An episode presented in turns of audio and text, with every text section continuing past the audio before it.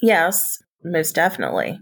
But you have to be to the point where you have that insight to be able to do it. And that's why I say the guardianships for persons who are mentally ill are the hardest. And there are, you know, the ones that are really wild are people who have a mental illness, may not have been treated because the spouse was taking care of things, so to speak. The spouse is gone, and now we have some dementia on top of it.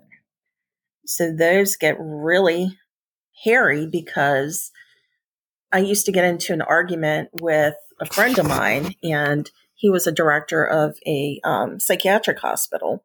And he said, We don't treat old people with dementia. I said, Well, but there's a mental illness too. Well, they need to just go somewhere, they need to go to a nursing home.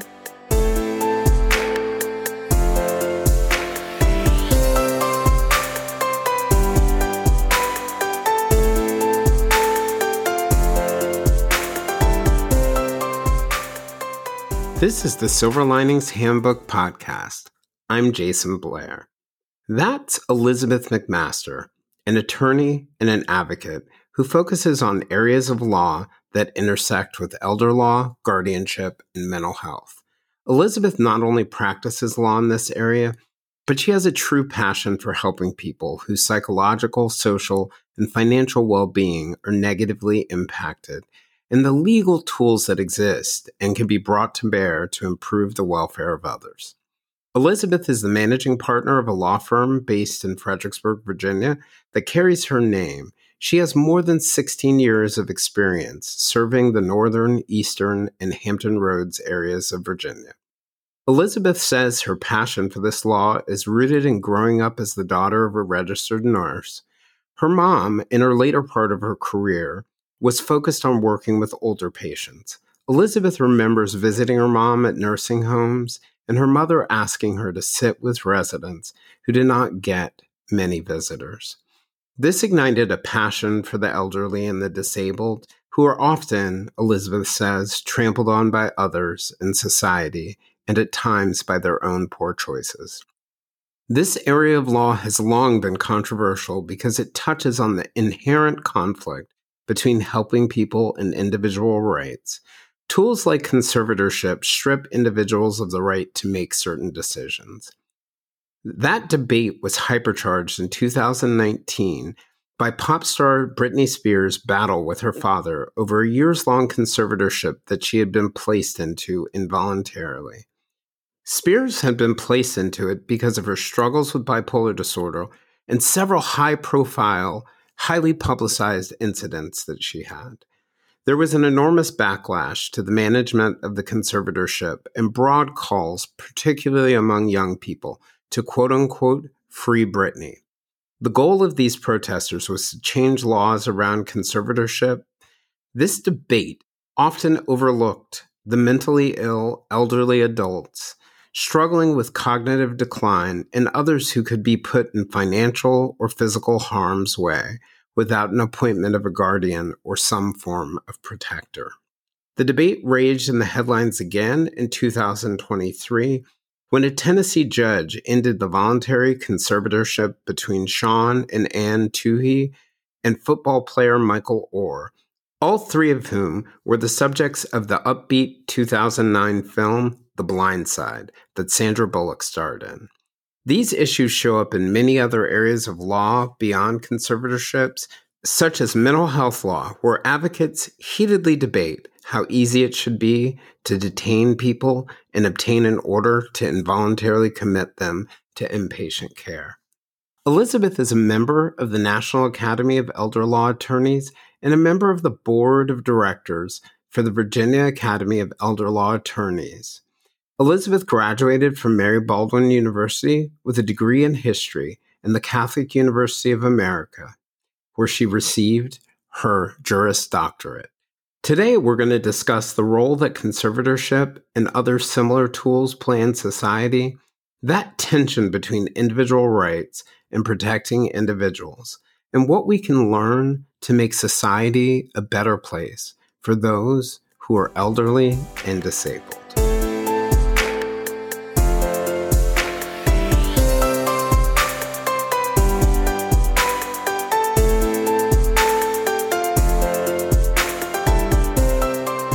Elizabeth, I just wanted to thank you for joining. And I just wanted to mention like, you're the first guest that we've had who is a part of the Silver Linings Fireside Chat, which is our uh, Facebook group. So you're actually the first person who's been a part of that group before they were a guest and actually came onto the show. So I really appreciate you coming on. I've really enjoyed talking to you. I feel like you and I really developed a, a, bond really quickly, not just because of our love for true crime, but I think um, about our deep affection for people and people's well being. I really just sort of clicked with you in that way. And then in some of our conversations about the work you did, it's just uh, as somebody coming from a mental health background and working with people disabilities and then you know with even things like my parents and aunts and uncles getting older and dealing with things i just thought that this is like a powerful topic that people don't really understand very well. So thank you very much for coming on. Oh absolutely. I'm happy to be here. Oh good. I am um, I uh, we also have a shared love of true crime, right? yes, we do. another bonding point. Yet another person that I've met through Brett Talley and Alice the Core. So I do, um, I do think that uh, it's funny in life. Like you know, they say, you know, friends who meet online. A lot of people will talk about how like it's not an in real life relationship or it's a parasocial relationship. But I feel like we're kind of like a part of a unique group of people who truly become friends. So I'm putting you in the friend column. I don't know whether you're putting me in the friend column, but I am putting oh, you.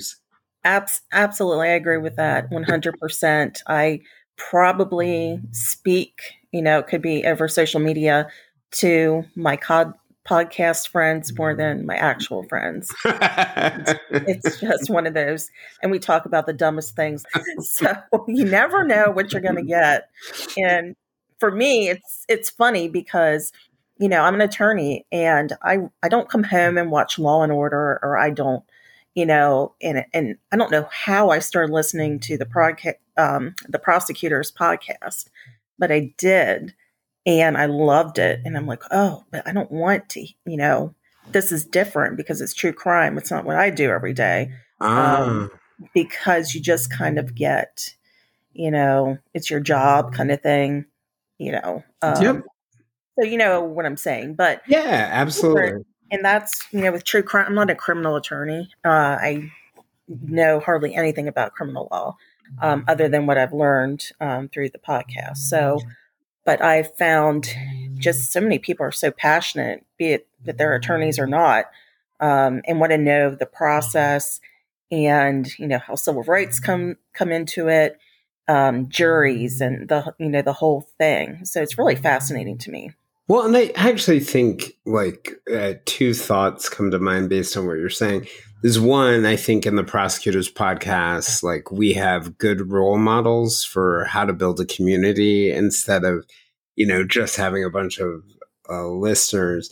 But the other thing about law that's really interesting being a part of that true crime space is how many people, when they're talking about sort of like they come across a lawyer and they think sort of like lawyers know everything about every piece of law and law is the same in all sorts of different situations civil criminal and other things like that but the reality is like law is almost like medicine a highly specialized field like you don't want your psychiatrist doing your burn surgery and you don't want your orthopedist uh, mm-hmm. doing the work of your OBGYN. And um, so it's really interesting to me too when somebody like you, as a lawyer, is a part of that community and people find out that you guys are lawyers and they're asking you questions about like criminal aspects, and you're like, I don't know. Yeah, that's uh, basically that's what I'll say. Somebody asked me something about criminal law or bankruptcy or something. I don't know. Oh yeah, no one knows anything about bankruptcy. Yeah, and, and even gets weirder when you get into the administrative um, code. Like because I went to school in D.C. and you had you know how the Social Security Administration runs their court system and all these different immigration court. Yes, and that's a whole other, you know, system. So it's very um it has to be specialized and is and I always tell people too, it is like practicing medicine. Um you, you know, back in the day you had your general practitioner of medicine, you had your general practitioner um, attorney in town, your Atticus Finch, uh, so to so to speak. But these days, you just can't do that because there's so much specialization in the law. One of the things that I really, I always wonder, and I ask when I have lawyers on, like how they originally got interested. I mean, my brother's a lawyer, other people are, he had a weird path. He was interested in technology. Then he got interested in like, how do people do deals around this and became an IP lawyer, but I I read on your website. I was looking at your website, and I read that a big inspiration, and I felt this was really different for an attorney's um, website that you actually talked about what your inspiration was, but that your mother had worked as a nurse. Is that right? Yeah, she and was that- a registered nurse, and okay. yes, in her later career, she worked in geriatrics. Um, her love and her passion with being an RN, mm. however, was in the emergency room. But mm. once you hit a certain age, doing that mm. type of nursing is for younger, it's basically for younger people. So she ended up going and working in nursing homes. And so that's how I came to uh, understand and have empathy for mm-hmm. the, the elderly. And mm-hmm. um, also, my mom was 38 mm-hmm. years old when she had me. Her mother was 38 years old when she had her. So, out of the gate, I had a set of grandparents that were in their late 70s when I oh, was wow. born. Wow. So, I was always, you know, taught um, around, you know, they were born and my on my mother's side, my grandparents were born in the 1800s. So, wow. yeah. Um, so it was just always being around older people and learning the value that they give and they have and the life they've lived and what they can teach. Um, and I was a history major. And so I think that part of that too, and some of the things that I've frankly just loved is meeting folks who, um, say, a husband and wife and I will ask them how they met. And the stories are just fabulous. Mm-hmm. I had a couple one time who met in foreign language school over in, I want to say Iran back in the day. Mm-hmm. Um, that will tell you how long ago that was. one worked for the State Department, one worked for, I forget who. Had and to be like in the 50s, right? Sometime yeah, it was like in the 40s or 50s, and that's how they met and you know it was just fascinating in hearing you know all the places they lived and especially practicing up in the fredericksburg area. There's a lot of you know retired military and there's also retired uh, government um, workers too. So yeah. um, so a lot of fascinating and um, you know we always joke too how many spies have we had in our office? Because right. just they're not going to tell you but um, you know that that kind of thing as well. I work for the State Department. I work for the Department of Agriculture. I work for yeah, sure, yeah. sure you do.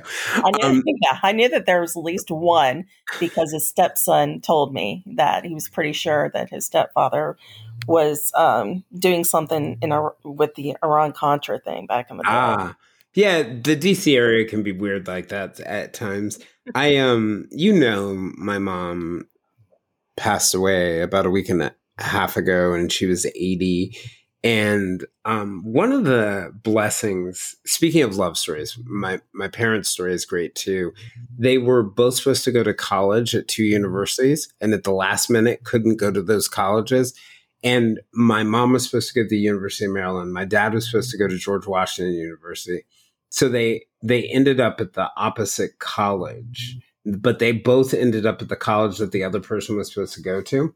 And they were they were living in this apartment building in Columbia, Maryland, and I think one of their friends was trying to set them up. They went out, they hung out, they started dating, but then my dad, who was working with the defense department, had to go off to like I think it was Thailand as a uh, as a part of some work related to the to the Vietnam War work, and he was there a couple days, and he's like, "I miss that woman so much. When I get back, I'm going to marry her." And literally coming off the plane, he decided to to marry her. But I was thinking about like one of the blessings of my mom's passing. Like she um, lived a really wonderful life and had a peaceful death, but she never lost her faculties. And that was always like the worry that we had. And so I think about the kind of work that you're doing. And a couple people pointed it out to me. They said the same thing, mm-hmm. like at least, you know, up until her last days, she was there. But I think about the kind of law that you're doing. Mm-hmm. It's during at least the elder part of it is during a part of people's mm-hmm. lives, like for the loved ones or the person, that in many ways, the person they love has been passing away for a long period of time. And a lot of it's about protecting that person mm-hmm. as they go through a very long transition, I sort of feel. Is that is that an accurate read? It yes, it is. And it is probably the you know they always say it's it's the work you know worse for the family than it is for the person because they don't mm-hmm. know it they, they might understand it first when let's say if there's a alzheimer's diagnosis they may understand at first um, what's going on and that they are um, not remembering things that they um, can't do what they used to be able to do such as driving that's a big one mm-hmm. and you know and there can also be some changes in mood, um, changes in behavior, that sort of thing as well. Um, but it is hard on the family and people that love the individual because it's a slow death of, you know, and sometimes they're physically healthy and it's just the mind that is gone and they don't, they, they'll say, this isn't, this isn't my mom or this isn't my dad anymore. Mm, that's and, kind of hurt. Yeah. And it's, you know, it's really difficult for the family members. And um, I understand I have Alzheimer's disease on both sides of my family. So I've seen it. Uh, I lost my uncle when he was only 65 years old. Oh, wow. To Alzheimer's? He, to Alzheimer's. He had early, they call early onset. So he was diagnosed at 60 and was gone by the time he reached 65 because for some reason, early onset happens um, it's quicker for some reason. So, how old were you at that time? Oh, I would have been a teenager, so oh, wow. I was probably like fifteen around yeah. then. And it, you know, his father, my grandfather, died from Alzheimer's, but it wasn't Alzheimer's; it was just senility back then. Mm. he had all the behaviors. Um, I remember my mom telling me that they were going to go somewhere and he had the car keys in his hand. And they get in the car. He's in the driver's seat and he has the car keys and he looks at my mom and says, What do I do with this? Oh, wow. And so she said, Dad, just give me the keys and I'll, I'll drive. Because, wow. um, and I never really knew him because, you know, I was talking about behaviors. He would sit in his favorite chair and he would smoke his, um, he had a pipe and he would blow smoke in my face. And I thought he was the meanest man. I was only like, I think I was five when he passed away. Mm. And I would get so upset because the neighbors next door, um, they had a bunch of kids and the kids all loved him, but they knew him when he was him. And I thought, you know, well, he's mean. To, why is he mean? To, I didn't understand. I was only five. Why is he so mean to me? And he was so nice to these kids. Mm. Um, so that was kind of my first introduction to Alzheimer's. And um, then my uncle was next, his son. And then I had it on my father's side with my father's mother.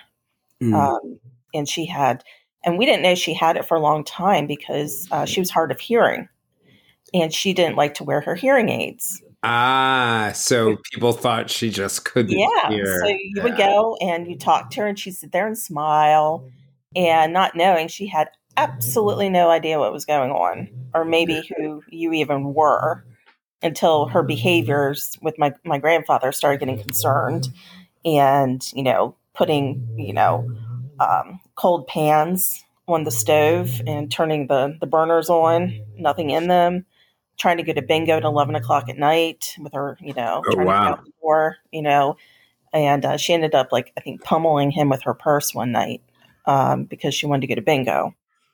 Oh, so man.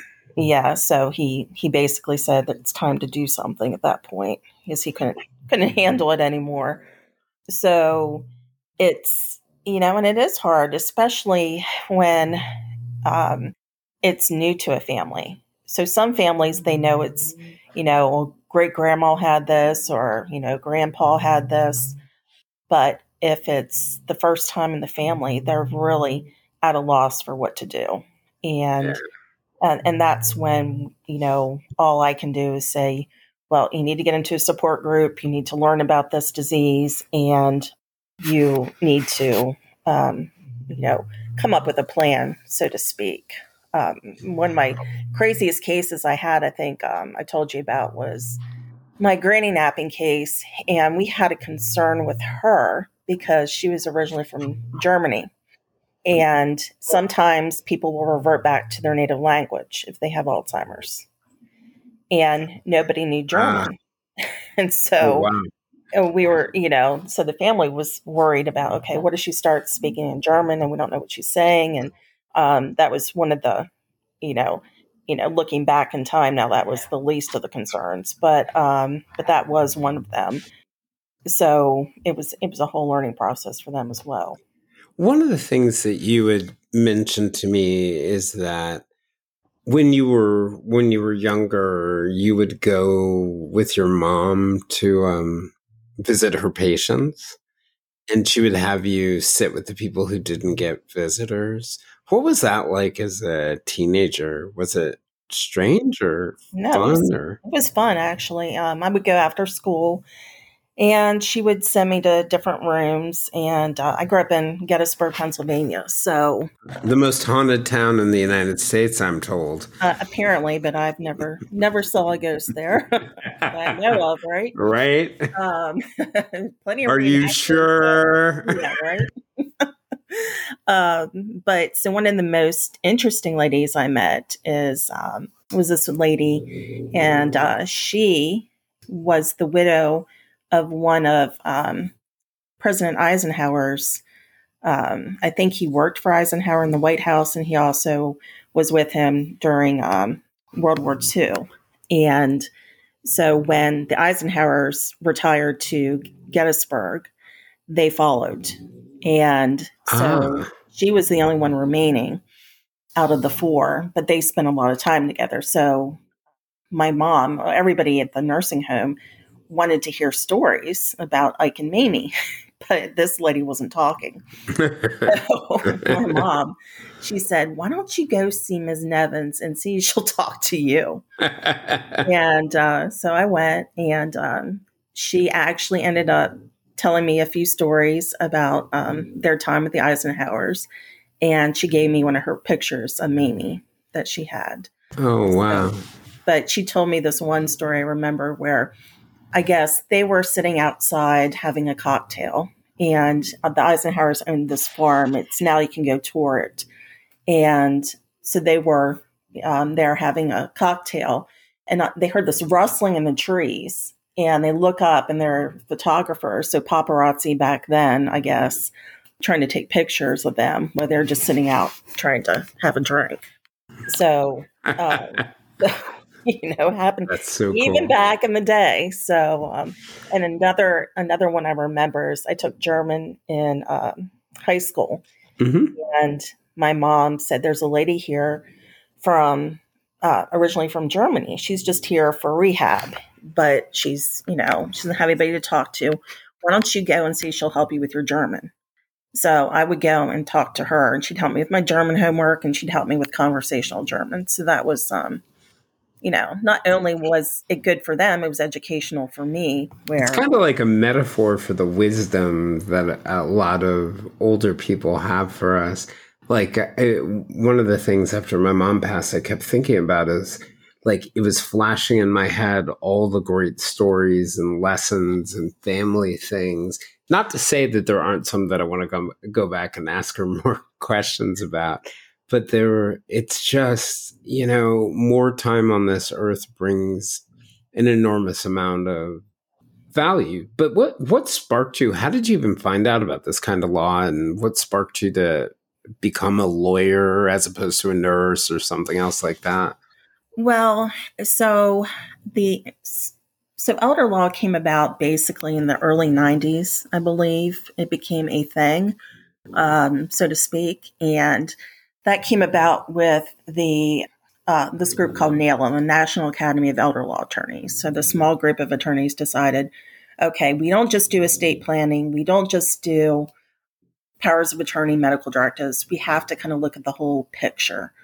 And so what are we what are we going to call that? And it turned into elder law.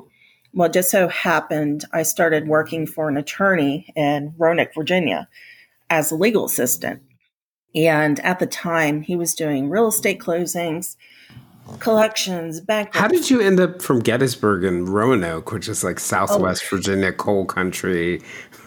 Um, so I went to Roanoke College in Salem, Virginia. Ah. So and believe it or not, Roanoke College and Gettysburg College are sister schools. Oh, I had no idea. I had yes. no idea. So okay. they were both, um, I didn't either. I got there and they said, oh, where are you from? They said, oh, that's our sister school. And I said, I had no idea. So um, that's. I have to tell you, I didn't know that sister schools existed until this moment.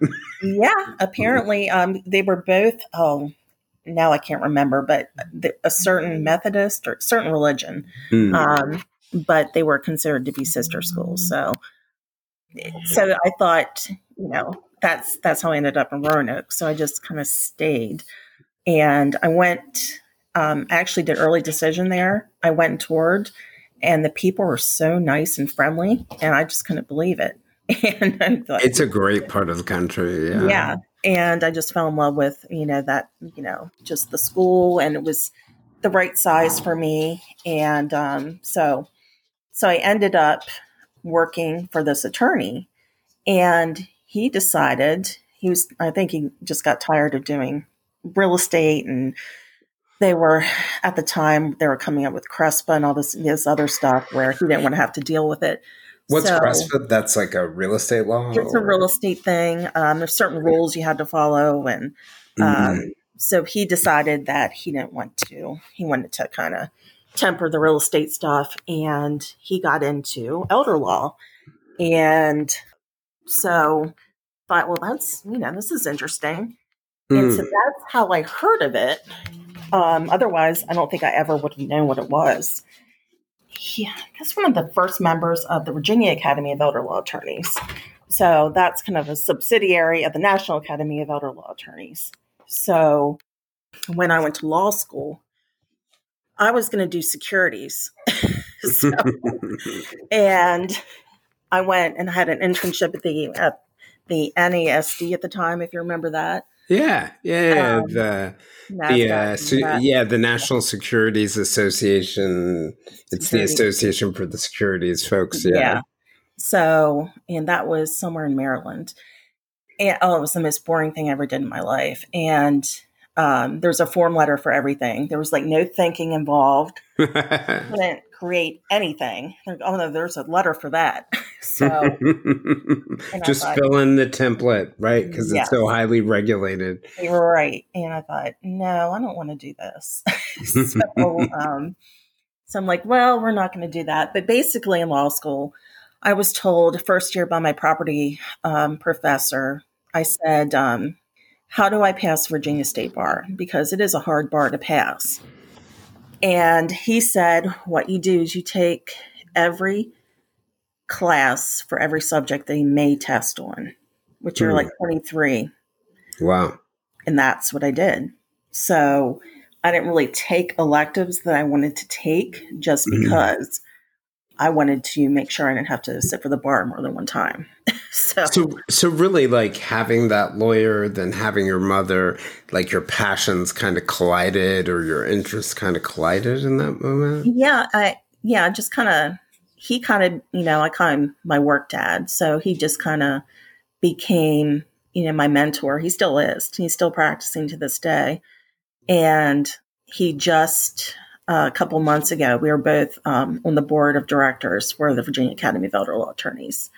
And um, he just cycled off recently, but he was always, you know, you can do it, you know, because um, I dragged my feet about going to law school. I didn't go until I was 30 years old. Mm-hmm. And he was my biggest advocate. He just said, Oh, you can do it. You'll be fine. And um, he's like, I'll always be here if you need anything. And so he's the one he and my brother-in-law at the time were the ones who bullied me into opening my own uh, practice. Practice. I'm like, yeah. are you crazy? And all my law school friends were like, are you nuts? And I'm like, I, I think I am. well, I can definitely relate to the nuts part. The um, definitely the solo entrepreneur is a is a tough one, and tough one to build around. But uh, one of the things that I was thinking about, thinking about that that element of like people going through dementia, sort of losing yourself, it's very similar to, I guess, an experience that I've been through as somebody with a mental health condition. I have bipolar disorder, and you know, in bipolar disorder, like you know, there's mania where you get really high and elevated. You might think you're God or like be filled with energy. And then there's, you know, one of the things that I think a lot of people don't know that bipolar depression is slightly different than regular depression. It can get a lot deeper and darker for longer periods of time. But in those moments, like one of the interesting things about bipolar is it, it like really affects the hippocampus, the ability to transfer your short term memory into your long term memory. So in addition to like the risk of psychosis and the deep depressions or the risk of psychosis and mania, that can come up, but there's lots of memory loss. And I think about, you know, I was never involuntarily hospitalized. I was on the cusp of it twice, but I was like, you know, one was after the scandal at the Times. And at that point, I went from like, Jayson, I know it all to you guys could ask me to do anything right now. You could ask me to stand upside down and clamp, you know, you know, uh, cymbals like a monkey with my feet, and I'll do it. So it was a humbling experience. But and then there was another time where I was almost involuntarily um, hospitalized, and it makes me think of the difficulty that exists in this world. And I've been a part of other people's voluntary hospitalizations. There was this one psychiatrist that I work with who said to me, you know, th- there was a friend of mine who was his patient and she needed to be involuntarily hospitalized. She was like jumping over fences in the neighborhood to get away from the people who were trying to hospitalize her. And he said, like, the point he made, which was a really good one, he's like, you try to do what you can for your friend and you try to help them and you try and sort of like bring their wishes true. But when it's like life or death, as some of these mental health crises are, are you willing to give up your friendship to help the person? And I've noticed that with my own clients that there have been times where people have been such a danger to themselves or others and unwilling to seek treatment that we've had to push for involuntary hospitalization and it may break the relationship. It may break us apart. And it's really emotional on both sides of it. As somebody who's been hospitalized myself and faced the prospect of that and who's had to do it i gained an appreciation when it was happening to me for the fact that to help me and this was in that retrospect, my sense of agency, my control of the world around me or the limited control had to be taken away. And that was really tough. But also like doing it to other people is really hard because in so many situations and relationships, like loving people is about helping them get what they want and giving them what they want. And in those situations, it's about taking away what they want because of what they really need. And so I think about it from the perspective of somebody like you as a lawyer who's in the middle of these situations. What does it feel like as an uh, attorney? And do you think, like, just from a philosophical perspective, because a lot of people get up in arms about that idea of taking away people's agency, involuntary medication, hospitalization, you know, not allowing them to make certain decisions. What's it like to be in the middle of that? And what are your thoughts about like a society where where we didn't do that? What would Well, it's the hardest ones are when I have usually it's the parents of uh, intellectually disabled young adults because they feel like they're doing something bad to their children. And the way I explain it to them is that there are predators out there who will exploit, will take advantage of their adult child if there are not protections in place. And that kind of leads into where would society be without a guardianship protection? Because, especially with this population, they don't have the chance to even do a medical directive or a power of attorney because they lack the capacity, the intellectual capacity, legal capacity to do so. So the guardianship is there for that protection for them.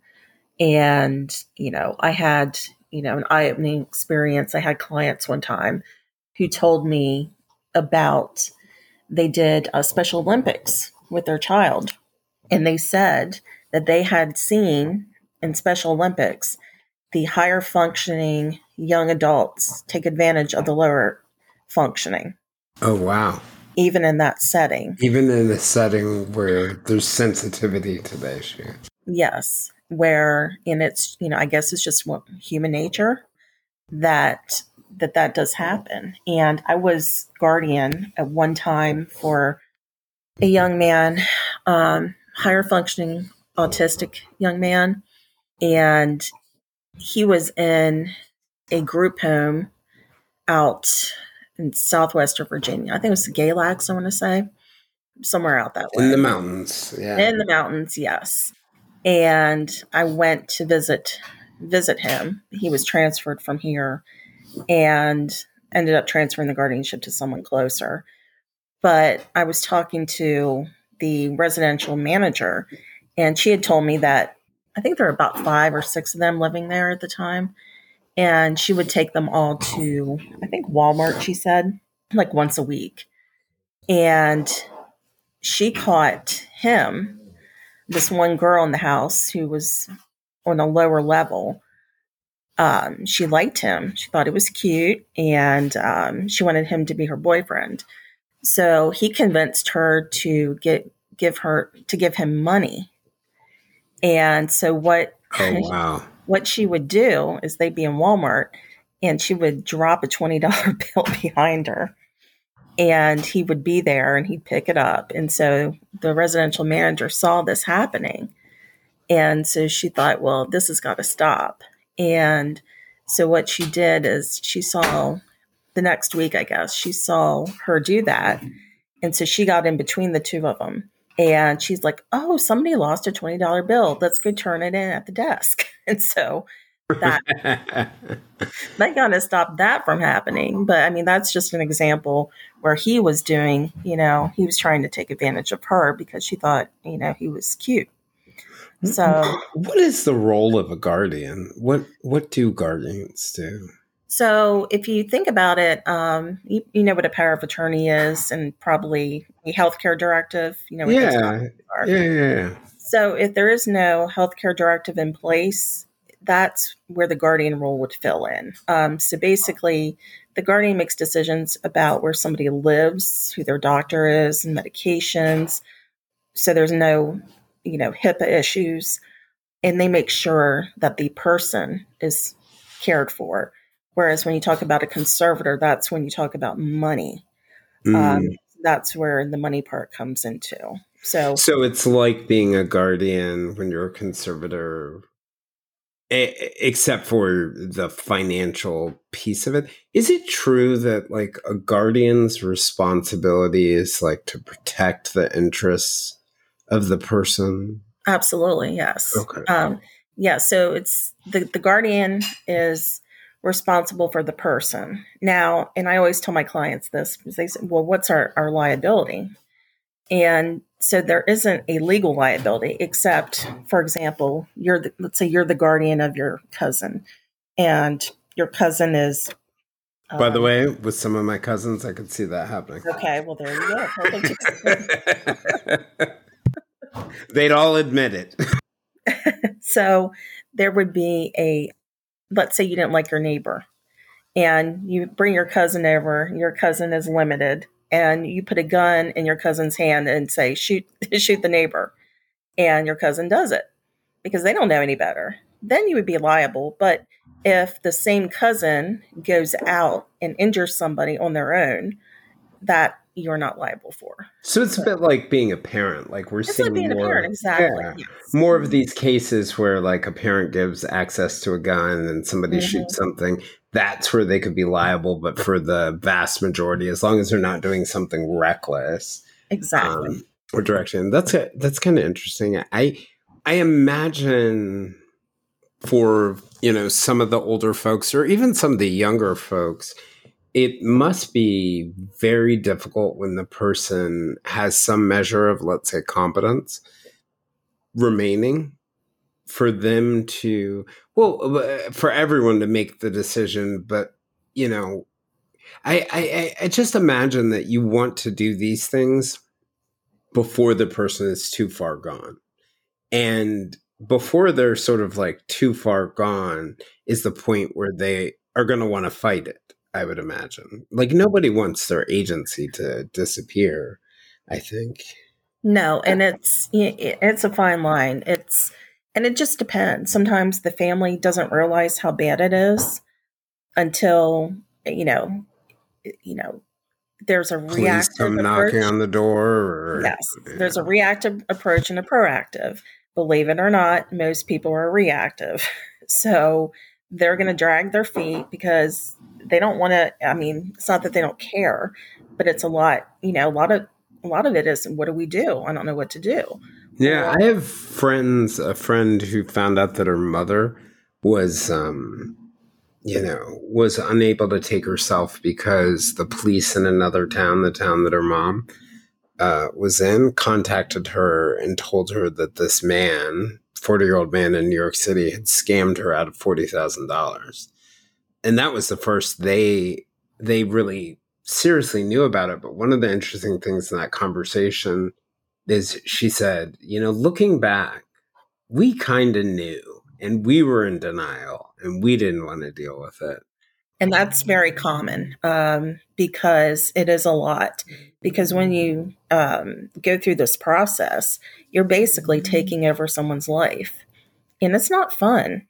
And it's a lot of it's a lot of work to do and you know you're making decisions for somebody else yeah i i'm i'm just wondering for you like kind of stepping back from the families what is what is it like for you just emotionally to work in this kind of space i imagine they're like good days and they're joyous days when the right thing happens and then they're probably painful days and there are probably days where the right thing happens, but still everybody's mad at you.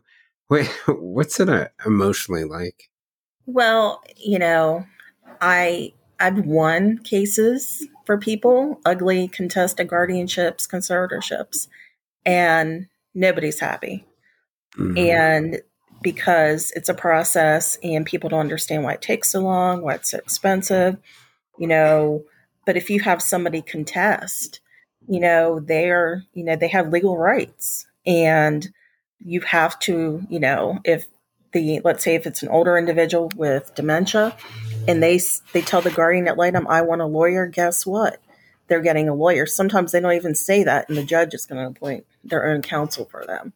So then you're dealing now with at least three attorneys that have schedules and and probably different opinions and different mm-hmm. clients and- right exactly so it can get very messy um, i'm trying to wrap up one right now um, where i need uh, signatures from the counsel from the other attorneys and it's just sometimes it's like herding cats so but and people are only seeing their own individual situation. So, have you ever have you ever had a time where you lost a case where you knew that by the loss of the case the person was really in danger? Mm, no, no, no. I generally I've only ever lost two, and one of them is kind of half lost um, mm. guardianships the one I knew I was going to lose, and my client was an agency, and they and I told them, "You're not, we're not going to win this," and they said, "That's fine.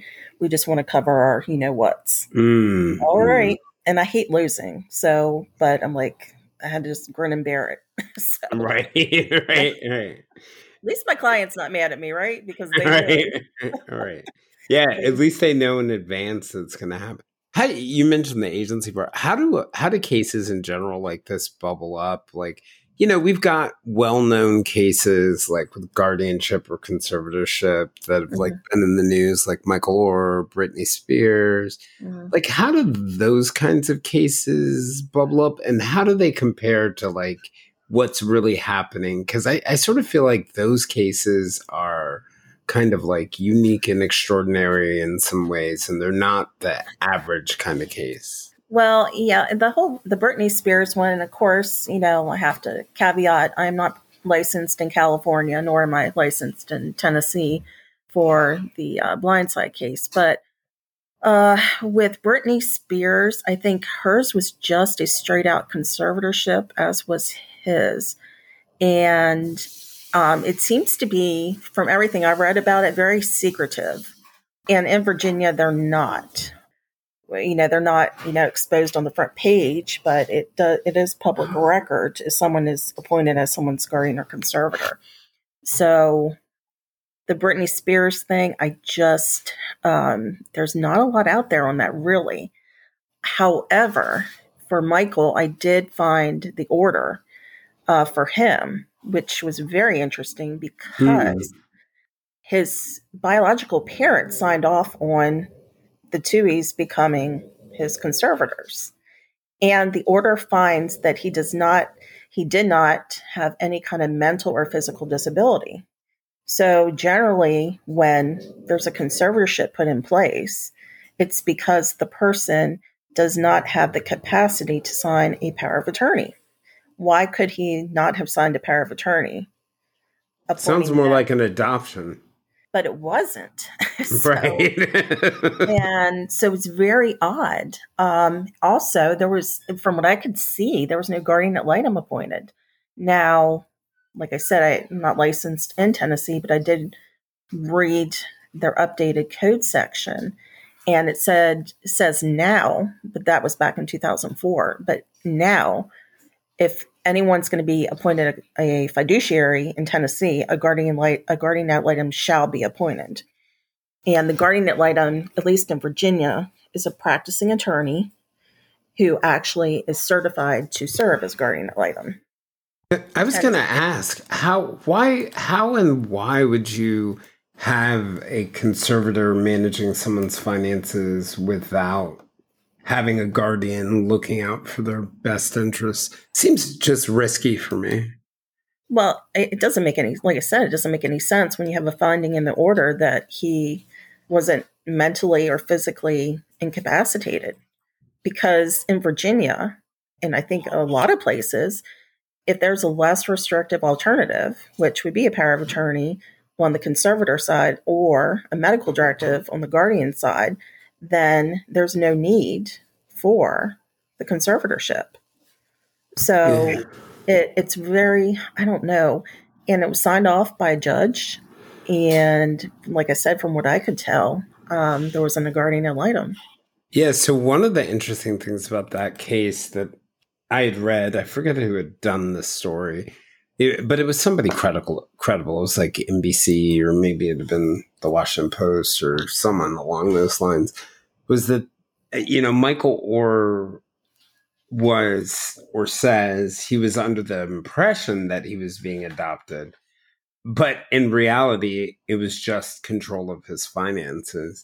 How do you how in this space, right? In this space do you all as attorneys, judges, other people per per and I think of the Spears case and regardless where anyone lands on on her dad and whether what he did was responsible or not, you know, she was going through mental health crisis and you know there was lots of money at play and life decisions but how do you protect against people abusing the system are there protections like when Absolutely. Okay. And that's why th- these two cases are very strange to me. Also, I don't know if you remember back in 2020 when that movie I Care a Lot came out on Netflix. No, no. What's that about? So, that is about a woman, and it's supposedly based on a true story out of New Mexico or Nevada or somewhere, where she becomes the guardian and conservator for a bunch of people. And she's basically fleecing them and taking their money, selling their houses and putting them in nursing homes or assisted living facilities. I think it's loosely mm-hmm. based on a true story. I don't know, but um, that movie, along with the Free Britney, really got state legislatures up in arms. Um, mm. And in Virginia, it, it's a non-issue because we have protections in place. So once um, if somebody wants to file a petition for guardianship and or conservatorship in Virginia, along with the petition, there's uh, an order for a guardian ad litem to be appointed. And as I stated earlier, that is an attorney who is licensed in Virginia and is certified. We have to take so many continuing le- legal education courses um, to keep our certification to be able to do to serve in that capacity. So the guardian ad litem is basically an attorney that is the eyes and ears of the court, and they're considered an officer of the court. And they are supposed to make a written recommendation as to what's in the best interest of the respondent. They meet with the respondent face to face. And so that was interesting during COVID, um, where we had to do video meetings with people because you couldn't get into nursing homes or assisted living facilities or oh, hospitals. Oh yeah, right. So, Some of the most but, dangerous places for the patients and for right. So yeah, so the guardian ad litem has to meet with the individual one on one in person, except during a pandemic. Then you have to do what you do.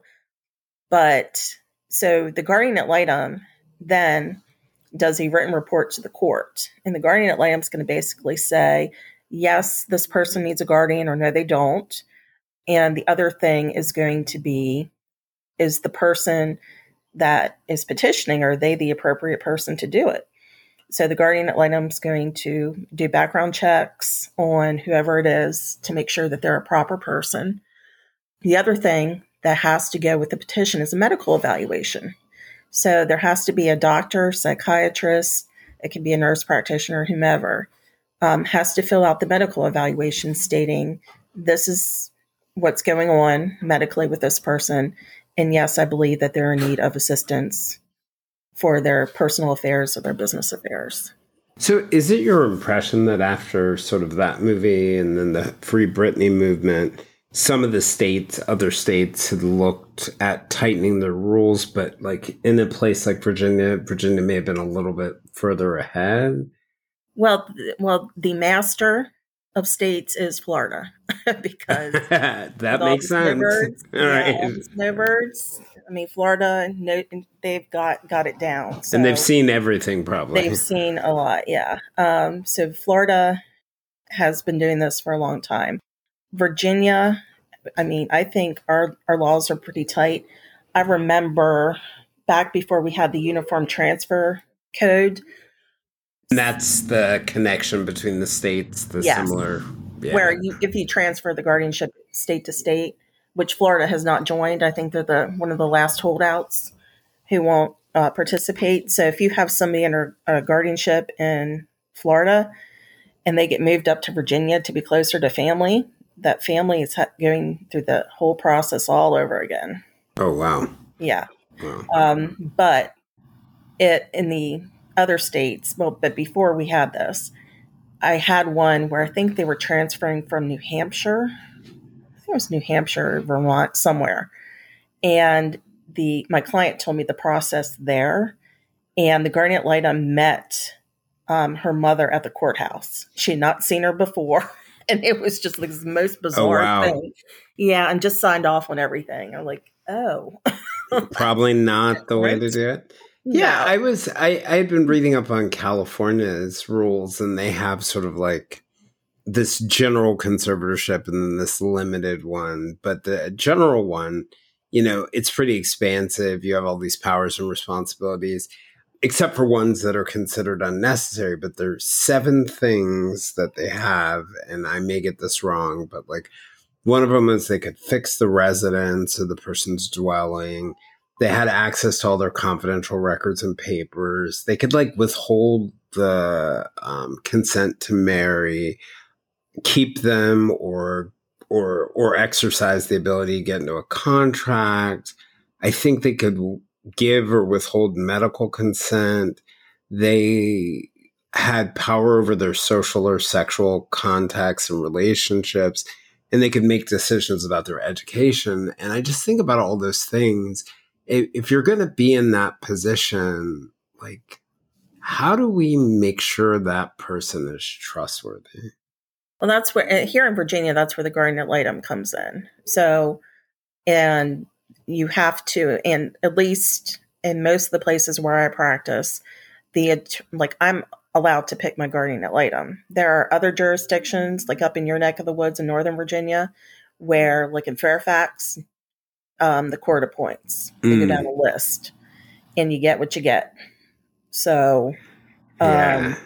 And so getting a good guardian ad litem is is is key because you know that person is going to do a good job.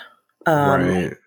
But there are bad ones out there, and there's only you know so much you can do about that if you're in one of those jurisdictions where the court's going down the list. Now you can always ask to remove the guardian ad litem um, if you don't think the guardian ad litem's doing a good job. Now I had one where the guardian ad litem um, basically said that my client, I was the counsel for the respondent, and the guardian ad litem said, "Well, she needs a she needs a guardian and conservator."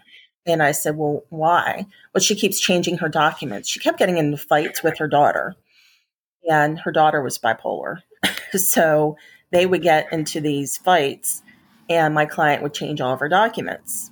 Well, the only physical ailment that my client had, she was 91, she had macular degeneration. That was it.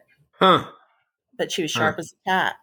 And well, that's kind of interesting because I'm thinking, like, in my head, as you say that, like, needing help is not enough to, like, warrant a point an appointment but no. so so what is, is it that you need to like protect the person's well-being or like what do you have to show to a judge because i think about like needing help you know you run into people all the time every day who really seriously need help and often it's episodic but what do you have to say or prove to a judge to really? There has to be a medical reason um, behind. It can't just be that the person is making bad decisions. I wasn't involved in a case, but there was one, I believe, in Spotsylvania County where the Department of Social Services filed um, through um, Adult Protective Services because there was a gentleman in the county who was gambling his money away.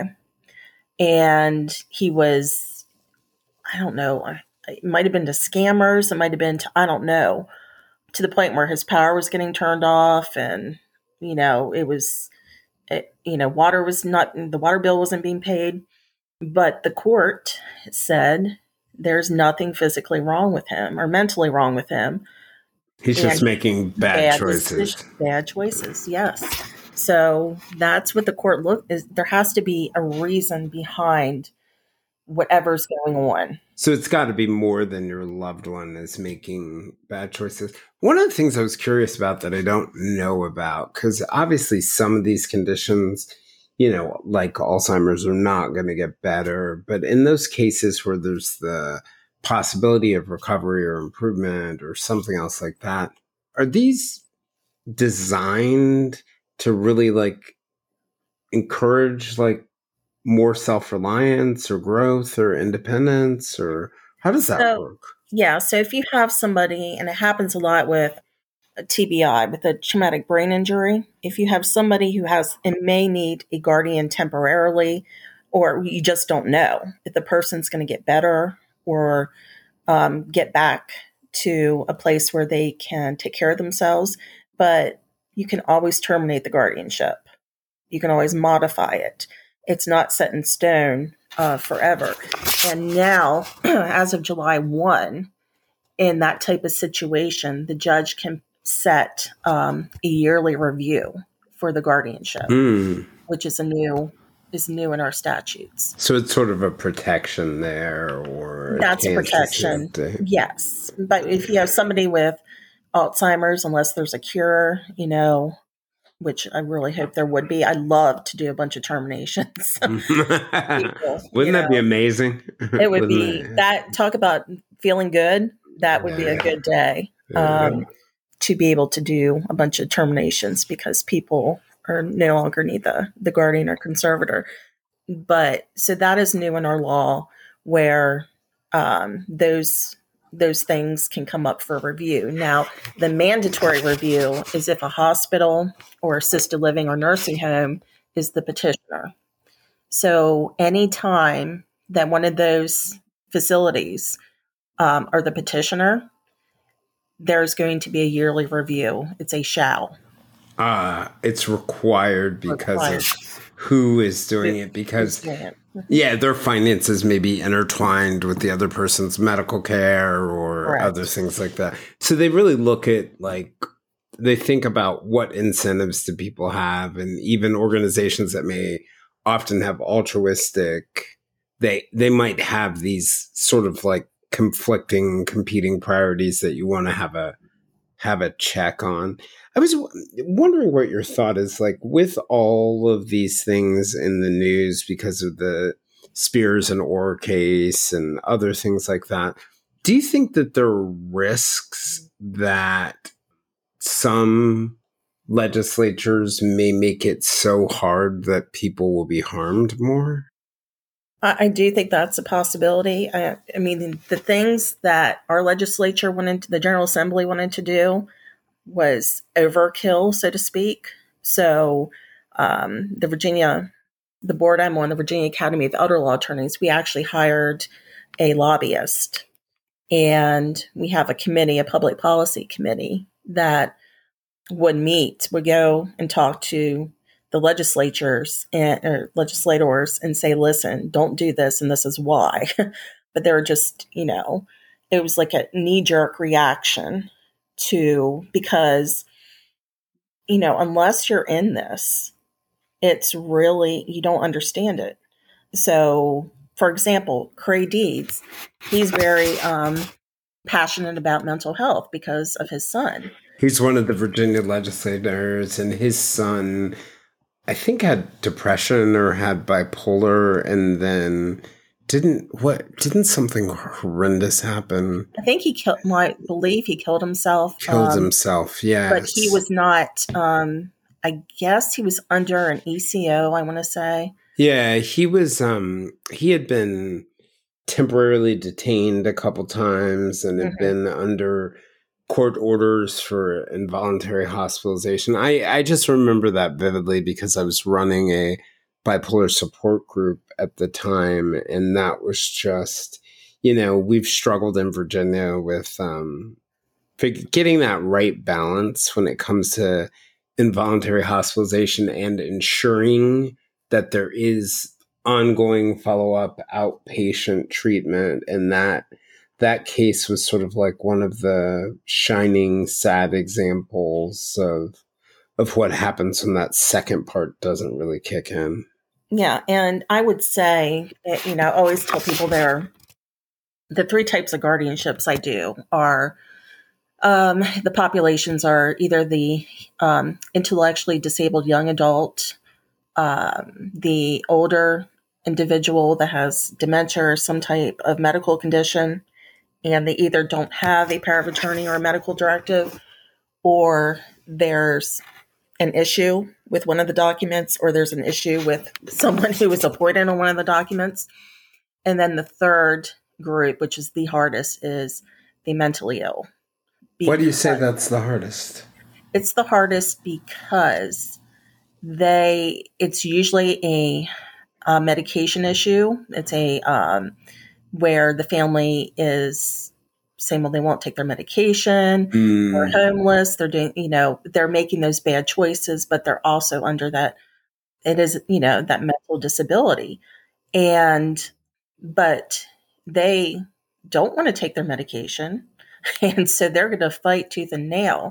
So I would say the most successful guardianships I've done for anyone who's got a mental illness is there's also an intellectual disability with it. Mm. Yeah, because one of the things I remember from from my good old days of doing emergency related work was um, because mental illness is so relapsing and remitting, even though people have you know persistent that even the special judges who di- decided issues like involuntary hospitalization had and the psychiatrist had a um, had a real hard time because one of the things that I was telling people, like in my own health directive, I said, "Hey, you know, if these people think I need to be hospitalized, and I a list, like."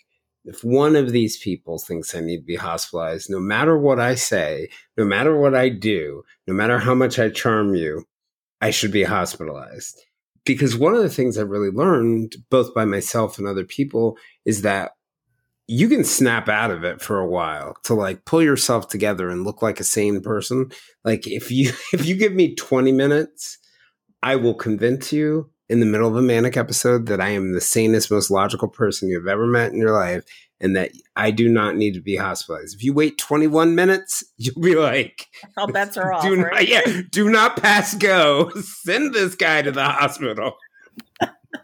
yes, and we call that what you have. We call that the Ulysses clause, where over your objection, when you are in a a space where you can make that decision, you can state, if this happens, then please put me in the hospital and so that's what that is. Yeah, because I even know the medications that really work for me in an emergency, and I hate them. So I know I will oppose them in the moment. So I have those laid out there where I'm like, no matter what I say, mm-hmm. please give me these medications. Well, I mean, the insight you have is remarkable, I, I, will say, because that is not the norm. You know this, right? I, I think I, I have the blessing of having fallen so hard and knowing that I cannot, like, if there's any lesson for me to my first few episodes, is that I cannot lean on my own understanding and that the, it humbled me so much to know that in those moments I didn't I couldn't make the best decisions for myself. It's the opposite of what I was like before I had my first manic episode because I was pretty arrogant and thought I could make any decision for myself. And I, I love that phrase Ulysses clause because it wasn't his story that it's that that whole underlying idea of like being able to bind yourself freely is mm-hmm. not always the best idea. Right. yeah. yeah I mean, it's and we actually i guess i believe it was in 2010 where we had a, a revamping of our advanced medical directives in virginia where that became an option and i will say i've only ever done one so really that's actually surprising to me because for those of us i think sometimes who go through this and and I know a lot of people don't do advanced health directives and things like that. Like you get the message that your judgment is not always always the best. Right. usually some breadcrumbs or evidence around afterwards. right. Yeah. And, but, you know, you have to have that insightfulness like you do to be able to say, okay, this may very well happen again. And if it does, this is, you know, I'm using my voice now to say, and it's the same thing. Um, the people who do powers of attorney are just regular medical directives. You're using your voice when you can to say, this is what I want, or this, these are the people I trust to make decisions for me. Yeah. I, um, you know, as I think about it, I was just thinking about what I was saying and like that idea of, um, have you, you ever heard of that? It's a heuristic. It's called the escalation of commitment heuristic. And it basically, it basically says like the more you invest into a bad idea, the harder it is to see that it's a bad idea. Mm-hmm. Um, and, but, but really like when you drill down and you look at the real definition, it's like when a person is increasingly facing negative outcomes because of like their actions or decision. Because they've invested in it so much they will continue moving without altering course because the stakes get higher every time they put energy in it. And i think sometimes when people are fighting these things they just become increasingly irrational because they've invested in fighting it so much oh, sunk cost fallacy. That's another thing that they call it. And I think that can kind of get in the way sometimes in fighting that the more so I imagine I imagine the best way to do these things is a more cooperative way if you can. Yes, um, well, most definitely. But you know, you have to be to the point where you have that insight to be able to do it, and that's why I say the guardianships for persons who are mentally ill are the hardest. And there are, you know, the ones that are really wild are people who have a mental illness, may not have been treated because the spouse was taking care of things, so to speak. The spouse is gone, and now we have some dementia on top of it. So those get really hairy because I used to get into an argument with a friend of mine, and he was a director of a um, psychiatric hospital. And he said, We don't treat old people with dementia. I said, Well, what? Um, I, I said, But there's a mental illness too. Well, they need to just go somewhere, they need to go to a nursing home. I'm like, well, okay the nursing home doesn't want them because they're being, you know, mm. they may be in psychosis or, you know, it's yeah. not, they're trying to figure out what is psych- the psychosis. Here's the hot potato. Let me pass it over here. Yeah. No, pass it over here. They can't figure out if it's the dementia causing it or if it's the mental illness. I mean, it's, you know, bonkers. It's just like. Well, and, that's one of our weaknesses on the healthcare side, from my perspective, is like we've become so specialized we've created a situation where it's like not me not me not me not me. Yeah and it is and i feel so bad because you know i had a guardianship a couple years ago where yeah we're pretty sure mom is bipolar but dad took care of it. Mm. like you know dad's mm-hmm. gone. That's how and, i feel about my parents. Yeah. And so dad's gone they took care of it. Yeah and now there's oh well i think mom's got dementia now too. And you know trying i mean it just it was it was an interesting guardianship to say the least because the guardianship started when she was in the psychiatric hospital. And then she moved into an assisted living and she escaped from there. And it was just a whole big oh um, wow yeah it was so that happens and people just don't don't i mean medical uh, professionals don't know what to do. And they'll say well the, it's the you know the psychosis or maybe it's the dementia. We just don't know you know because it's the brain and we don't know much about the brains to this day. We just don't. I am one of the things that i uh, i tell myself i'm like I remind myself often if you find yourself digging a hole, stop digging. stop digging at the very least. This is Jayson Blair, and this is the Silver Linings Handbook Podcast. We'll see you all again next week.